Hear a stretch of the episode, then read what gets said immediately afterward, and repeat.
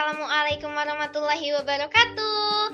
Halo teman-teman sekalian, bagaimana nih kabarnya? Masih sehat dan semangat kan? Ambil doain ya, semoga kita selalu dalam keadaan sehat walafiat sehingga menjadi remaja yang sehat, cerdas, dan ceria tentunya. Nah semangatnya Amel mau coba nih. Salam genre, salam. Oke, jadi Amelia di Azahra di malam hari ini membawa topik yang berkaitan erat dengan keluarga, yaitu kembali ke meja makan.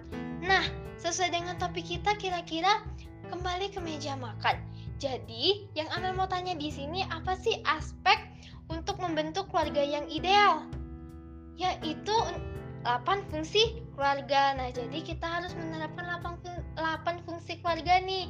Sesuai dengan tema kita, yang ingin Ama tekankan di sini adalah 8 fungsi keluarga dengan aspek cinta dan kasih sayang. Karena cinta dan kasih sayang itu adalah aspek yaitu orang tua memberikan cinta dan kasih sayang kepada anaknya dan anaknya merasa aman serta tentram bersama orang tua. Sehingga hal itu mewujudkan keluarga yang ideal. Bagaimana cara merealisasikan 8 fungsi keluarga dengan aspek cinta dan kasih sayang ini?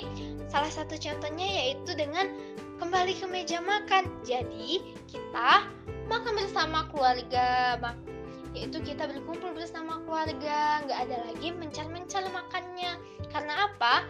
Secara tidak langsung hal itu menyebabkan hubungan antara orang tua dan anak mulai menjauh. Padahal anak sangat membutuhkan orang tuanya dan orang tua pun membutuhkan perhatian dari anaknya.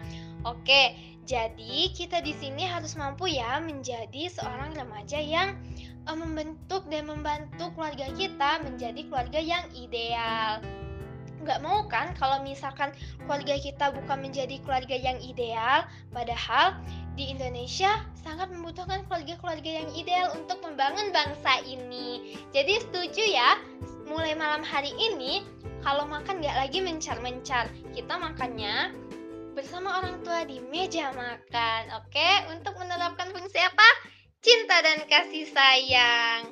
Mungkin itu saja ya dari Amel. Nah, Emang tunggu nih kritik dan saran dari kakak-kakak. Emang tutup. Wabillahi taufiq wal hidayah. Wassalamualaikum warahmatullahi wabarakatuh. See you dadah bye bye semuanya.